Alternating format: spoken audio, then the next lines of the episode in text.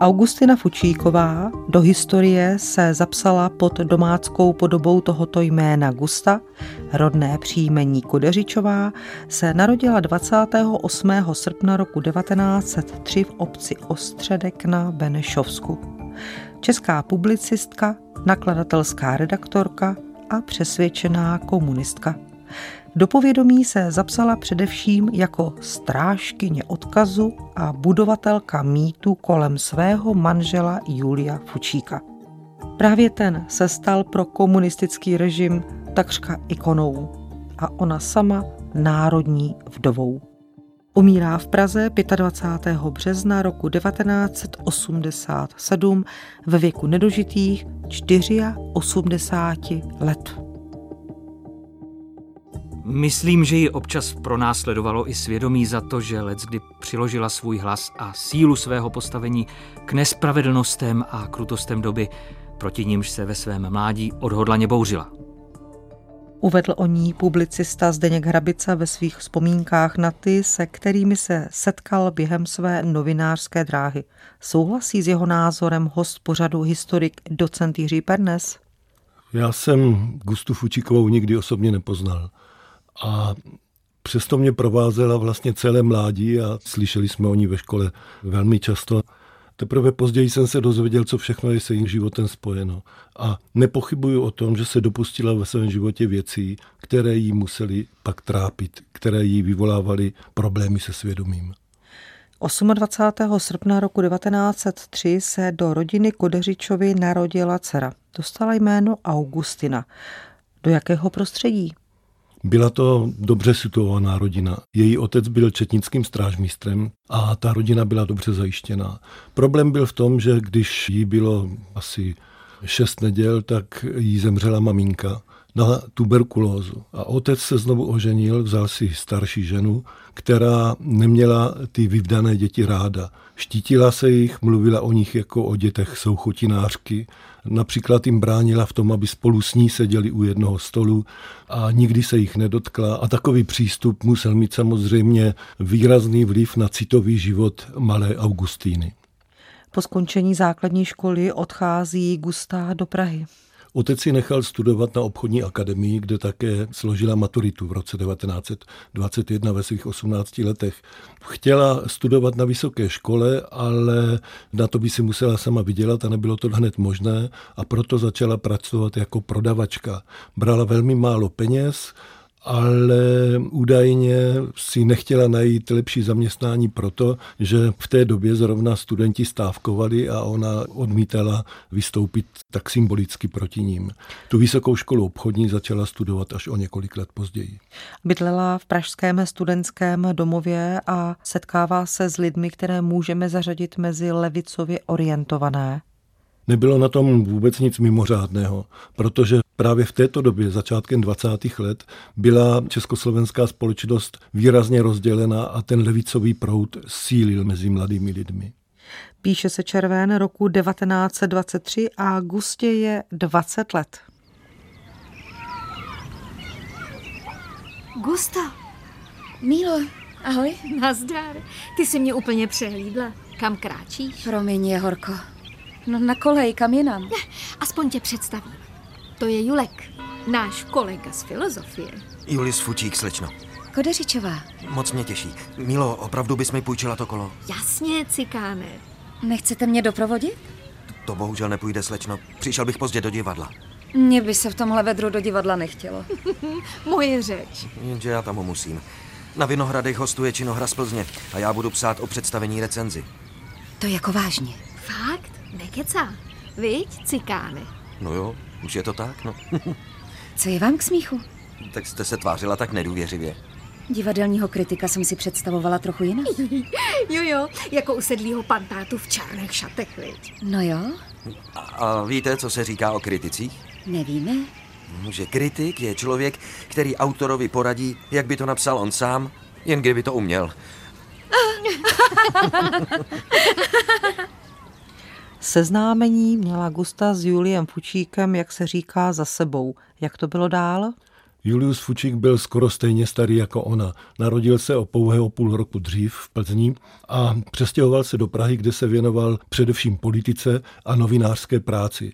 Byl členem, uvědomělým aktivním členem komunistické strany Československa a psal pro Rudé právo a další komunistické noviny. My jsme slyšeli, že si půjčil kolo a to se stalo poměrně osudným pro jeho další život.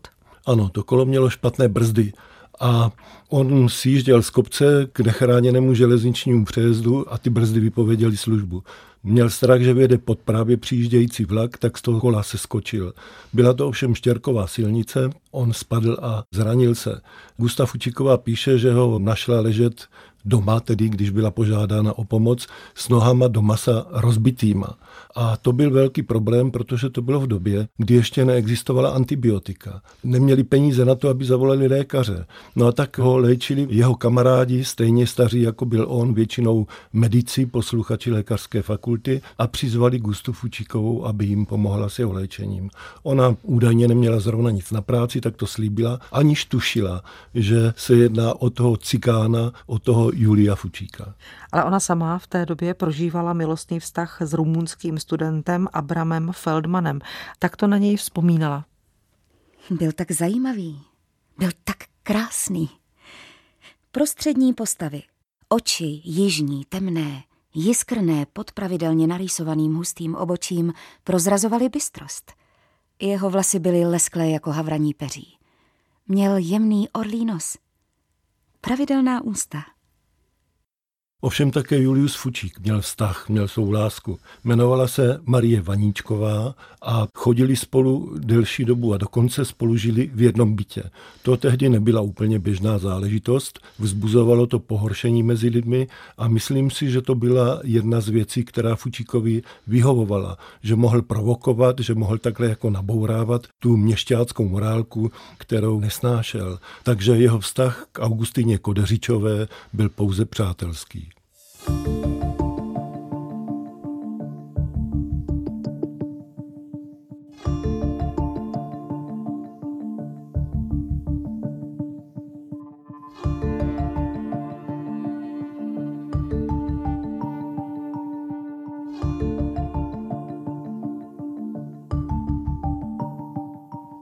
Jula nám vykládal, co je strana. Z celé naší početné společnosti, která se u něho v létě 1923 scházela, byl organizovaným komunistou jen on.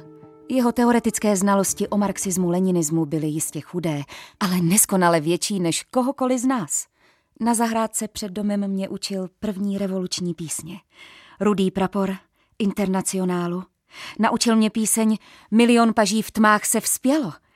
Nikdo, ani on, ani já, jsme si tehdy nepomysleli, že její melodie se stane naší společnou znělkou zamilovaných. Vzpomínala Gusta, stala se pod vlivem Julia Fučíka přesvědčenou komunistkou už tehdy?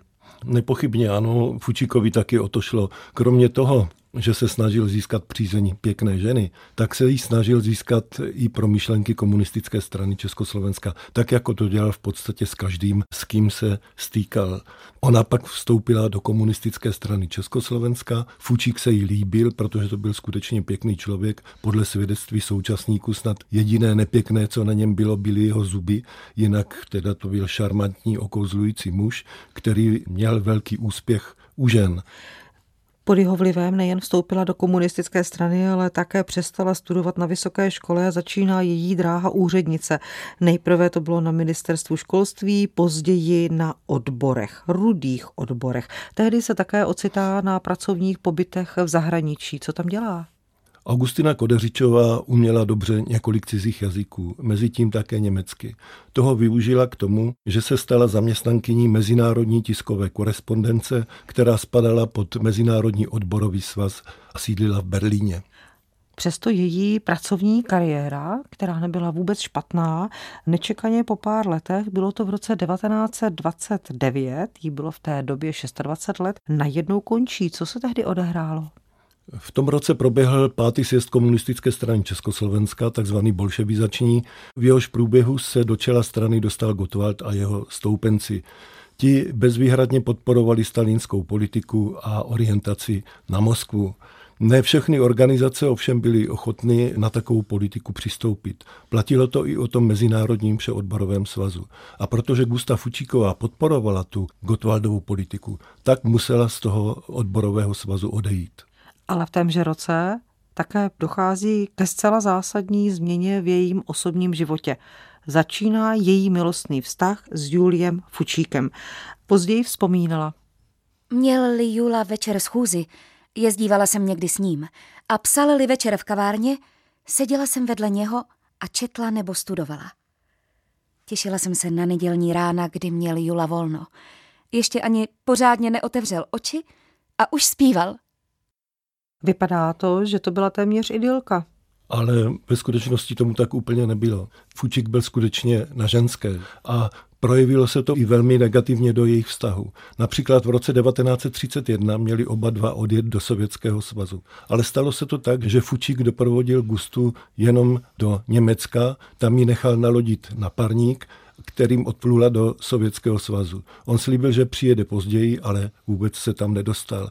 Když se ona po více než měsíci vracela zpátky, předpokládala, že Daní Fučík bude čekat v Německu, ale ani tam nebyl. Vrátila se tedy domů a zjistila, že ten jejich vztah není tak úplně harmonický. On si mezi tím našel jinou ženu, za kterou odešel. Ale zřejmě mu Gusta scházela, protože se k ní zase vrátil zpátky. A tak to šlo nahoru dolů a pak je zcela nečekaně 30. srpen roku 1938, to už bylo Augustině Kodeřičové 35 let a stává se z ní Gusta Fučíková. Toho dne měli svatbu a nebyla to svatba ledasjaká, protože za svědky jim šli dva významní funkcionáři. Jedním z nich byl šéf-redaktor Rudého práva Jan Šverma a druhým redaktor téhož listu Bedřich Rajcin. Za pár dnů poté přichází takzvaná Mnichovská dohoda a za půl roku, to už jsme na jaře, 1939, pak okupace zbytku Československa nacisty a ti tvrdě postupují právě proti komunistům. 20. října 1938 byl vydán zákaz činnosti komunistické strany a o dva měsíce později byla dokonce rozpuštěna. Vedení KSČ v čele s Gotwaldem emigrovalo do Moskvy a ti, kteří zůstali doma, odešli do ilegality. To platilo taky o Juliu Fučíkovi a o jeho manželce. Profesor Horák právě tak chodíval přestrojen Julius Fučík. Jaké byly jeho aktivity v období této ilegální protinacistické činnosti? Julius Fučík byl především novinář a jako člověk byl zřejmě velmi nedůsledný a neopatrný. Jarmila Tausigová mi povídala, že když zakládali komunistickou ilegální činnost, tak Fučíka do nějakých organizačních záležitostí nezapojovali, protože v něm viděli bezpečnostní riziko. A tak po něm vlastně jenom chtěli, aby psal, aby psal jejich články, dodávali je a oni je potom vydávali v různých ilegálních tiskovinách. Bezpečnostní riziko to byl poměrně přesný popis, poněvadž i tak lze pohlížet na zatčení Julia Fučíka gestapem. To bylo velmi zvláštní. Oni ho zatkli v roce 1942, když byl na ilegální schůzce v bytě u manželů Jelínkových. Přestože komunisté měli za úkol v případě, že pro ně přijde gestapo nebo jiná složka, tak se měli bránit, měli střílet na ty nepřátele. On měl u sebe dvě pistole, ale neuposlechl. A co udělal horšího? On ty pistole strčil těm manželům Jelínkovým do postele. Když je potom samozřejmě prohlíželi a, a prohlíželi celý byt, tak ty pistole tam našli a to pro ně byl rozsudek smrti. O několik dnů později, 25. dubna roku 1942, byla zatčena Gusta Fučíková. Bylo jí tehdy 39 let. Po skončení vyšetřování následuje její transport do koncentračního tábora v Ravensbrücku. Historička Pavla Plachá je autorkou knihy z přetrhané životy, kde uvádí. Podle vlastních vzpomínek i vyprávění spoluvězeňkyň nepatřila Gusta Fučíková v Ravensbricku k vůdčím osobnostem mezi komunistkami. Stejně jako před válkou byl pro ní i zde na prvním místě vztah k manželovi a její myšlenky se upínaly k představám poválečného shledání. Dočkala se ho? Nedočkala, protože Julius Fučík byl 8. září roku 1943 popraven. Tehdy se také Gusta Fučíková dozvěděla, že její zesnulý manžel sepsal své vzpomínky ve vězení a ty jsou součástí souboru reportáž psaná na oprátce. Podařilo se jí získat tyto texty? Ty motáky, které ve vězení psal Fučík na toaletní papír špačkem tušky, vynášeli ven dva dozorci. Jeden byl Adolf Kolínský a druhý Jaroslav Hora. Ten Jaroslav Hora byl Čech původem, zatímco Jaroslav Kolínský byl z česko-německé rodiny, byl příslušníkem SS a to mělo samozřejmě vliv na jeho osud po válce. A pro komunisty se stala právě reportáž psaná na opráce naprosto zásadní knihou. Komunisté v té době prosazovali politiku tzv. národní specifické cesty k socialismu a tvrdili, že nebudou opakovat tu sovětskou praxi, která se lidem nelíbila. K tomu potřebovali nějakého svého vlastního národního českého hrdinu a Julius Fučík do tohoto modelu náramně seděl. Gusta získává zaměstnání v nově založeném nakladatelství politické literatury a její prací je připravit k vydání celý tento text. Ostatně i v dalších letech a desetiletích se právě z ní stává ta klíčová strážkyně Fučíkova odkazu. Jak vzpomínal Jaroslav Hora, jeden z dozorců, který vynášel ony texty z vězení. Věděl jsem velmi dobře, že vše, co někdo o Fučíkovi někam poslal, tak to bylo dáno předem Gustě Fučíkové, která měla hlavní slovo, co se o Fučíkovi napíše v denním tisku anebo i jinde. A pokračuje. Když spisovatel Klusák sbíral materiál ke knize Milenec života, vydalo ji západočeské nakladatelství, kde jsou vzpomínky různých lidí na Julia Fučíka, tak požádal o vzpomínku také mě. Tak jsem mu to popravdě napsal. A když kniha vyšla, Gustě se to nějak nezdálo, jak to mohlo vít, když to neprošlo jejíma rukama. Poslal jsem někdy různé články jako vzpomínky na Fučíka z doby na pankráci do rudého práva ale vždy mě bylo sděleno, že rukopis byl předán Gustě Fučíkové, která prý mě jistě odpoví, ale bohužel nikdy se tak nestalo. První vydání reportáže psané na opráce vyšlo v říjnu roku 1945 od té doby vyšlo více než 300 dalších vydání ve více než 100 jazycích. Ta reportáž psaná na opráce je nejčastěji vydávaná česká kniha v zahraničí. Zajímavé je, že i v tom českém prostředí, v českém vydání, vyšla v několika variacích, abych tak řekl. Gustav Fučíková skoro v každém tom vydání rozhodla o tom, že se něco málo změní. A zase něco vypustila a to se v textu neobjevilo. Také sepisovala své vzpomínky na život s Juliem Fučíkem. Vyšly dvě knihy, které napsala o Juliu Fučíkovi a právě z nich v našem pořadu citujeme. Ovšem vzpomínková memoárová literatura není literaturou, která je historicky hodnověrná. Je tomu tak? Do toho se promítají vždycky subjektivní pocity, subjektivní postoje toho autora a v případě Gusty Fučíkové to bude jinak. Tím spíš, že ona se vlastně pasovala do role jakési té národní strážkyně odkazu Julia Fučíka a dělala si na to patent.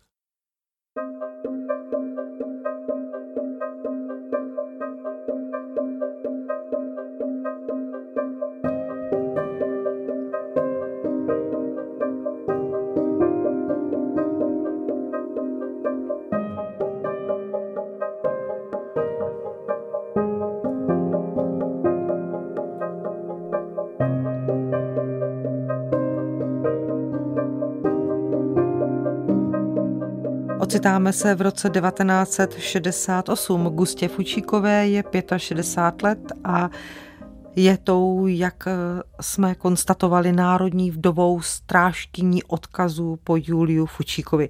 Jak vnímala reformní snahy nazývané Pražské jaro? Gustav Fučíková byla zásadně proti těm změnám roku 1968 a nejenom z těch politických důvodů, abych tak řekl, protože čeho je moc, toho je příliš. A té Gusty Fučíkové bylo i před rokem 1968 až příliš. A snahy o reformu socialismu v Československu rokem 1968 vyvrcholily, ale začaly už dřív. A v jejich rámci byla Gusta Fučíková pozvolna odstavována z piedestalu. A v roce 1967, to jí bylo 64 let, odešla do důchodu. Nechtělo se jí a byla s tím nespokojená. A také to se promítlo do jejich postojů v roce 1968.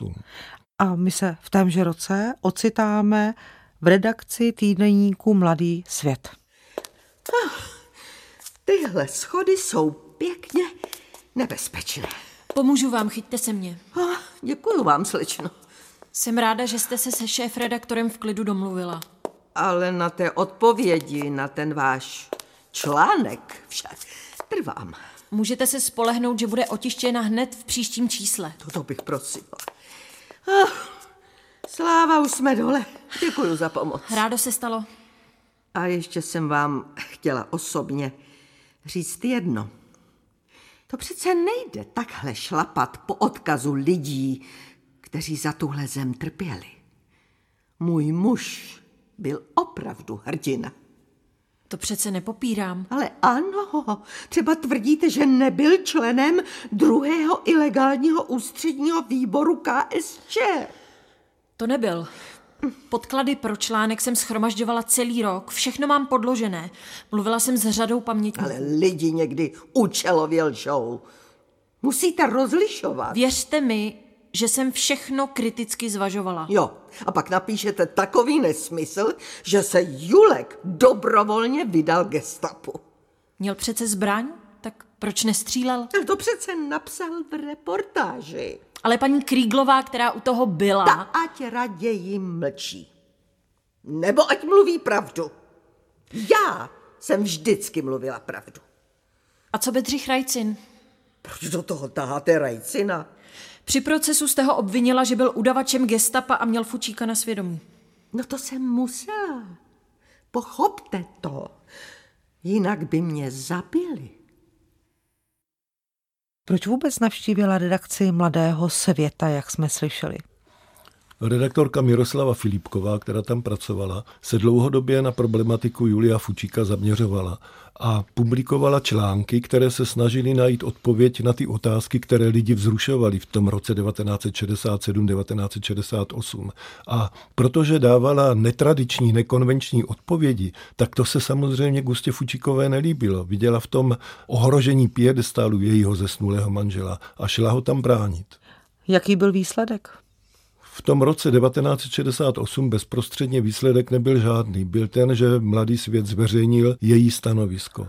Ovšem po sovětské okupaci a po nástupu normalizačního režimu, kdy se Gustav Fučíková vrátila do vrcholných politických funkcí a začala zaujímat zase důležité místo v politickém životě, to paní Filipkové a redakci Mladého světa vrátila.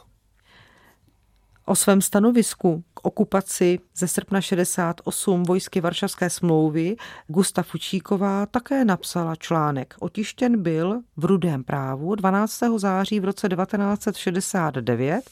Název zněl Čest komunistického novináře a tam se stává Gusta Fučíková vykladačem toho, co by si možná myslel její manžel Julius.